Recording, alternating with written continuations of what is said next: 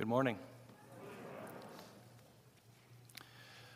Believe it or not, public health lockdowns and restrictions can have their benefits. Some of you are thinking, what are those? Well, I've done some research, and it says that the pandemic and the lockdowns have been a great time for home renovations. They say about ninety percent of homeowners have done some sort of do-it-yourself renovation in their house, and seventy-eight percent of those who are renting have done some sort of renovation in their house. When lockdowns come, when pandemics come, we say, what can we do inside, not just to keep us sane, but to actually improve the way that we live? But this is very different from what King David was thinking in today's first reading. God had given him rest on all of his sides regarding his enemy, and he thinks to himself and he says, here, I'm living in a house of cedar. It's kind of like a palace, right? Whereas the ark of God dwells in a tent. See, he's concerned about God's dwelling. Where is God and his presence dwelling? And he wanted to build a house for God. Now, of course, Nathan the prophet gives him permission to build the house. He says, yes, do whatever you will. And we know that this is something that David really wanted to do, but, but God turns it back on him and says, you want to build me a house? This is what I want to promise to you. I want to make a house of you. I want to promise to you my faithfulness. He says, I'm going to make you famous.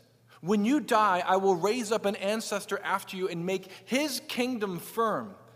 Your house and your kingdom shall endure forever before me. Your throne shall stand firm forever. Now, we know that David's son was the one that built the house of, of the temple. We know that Solomon's temple was one of the glories of the ancient world. It was the place that Israel made sacrifice to God. It was the place where Israel gathered. It was one of the most central aspects of their entire life because it housed the very anointing and presence of God. But we also know that it is in the person of Jesus, who is the Son of David, the King of Kings, and Lord of Lords, that God fulfills these promises. He is the king whose kingdom will have no end. And most specifically, especially as we approach Christmas, he is the presence of God among us. He is the anointed one. He is the one who is God with us, Emmanuel. That is precisely what the mystery of Christmas is. Jesus comes into time and he fulfills the very promises that God made to David. And it's important for us to remember how powerful this is. And it's not just something that we look back into history and say, well, God fulfilled these promises in history. Yes, two thousand years ago, God dwelt among us. He walked among us. And then, therefore, we're just looking from afar.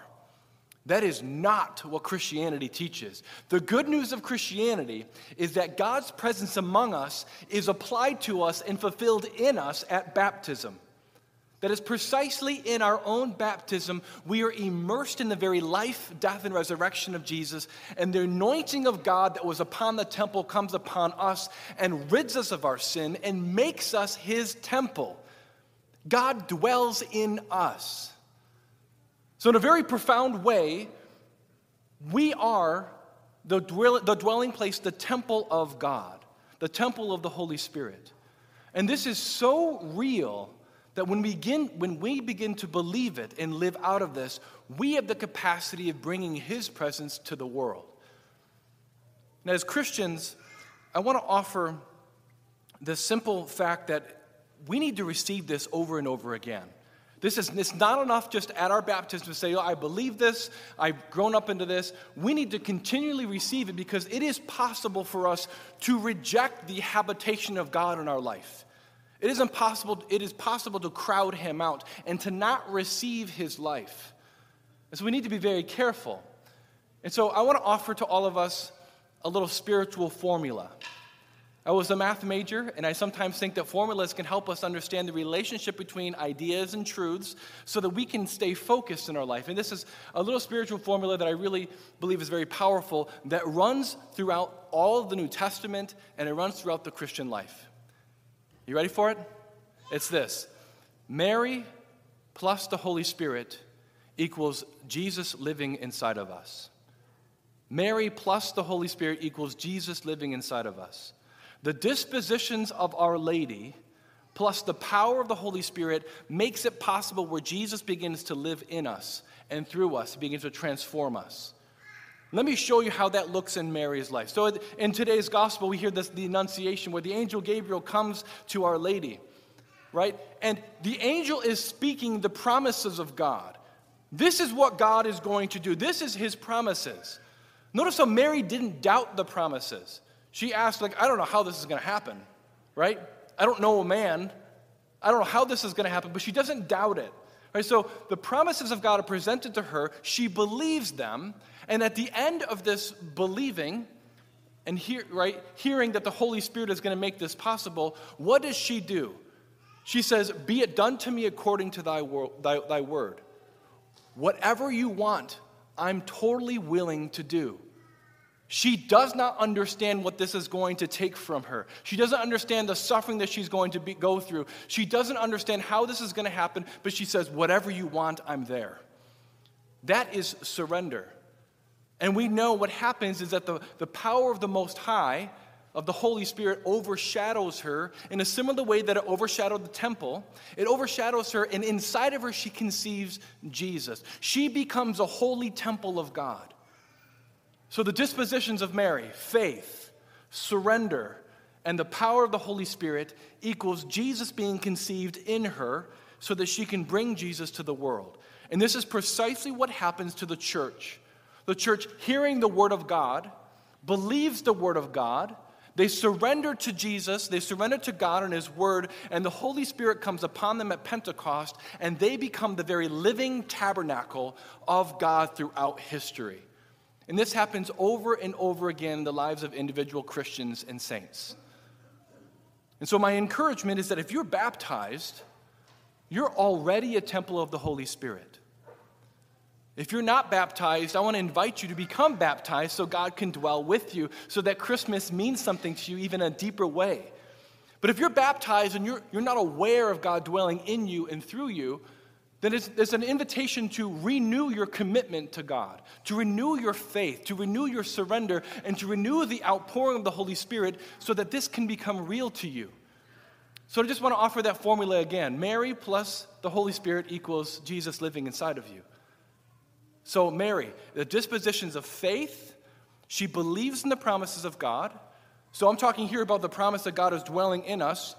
So if you're experiencing doubt, fear, confusion, you're, you're, you're filled with some sort of anxiety or hopelessness, make acts of faith in what God has already done for you. I believe, Lord, that you are with me.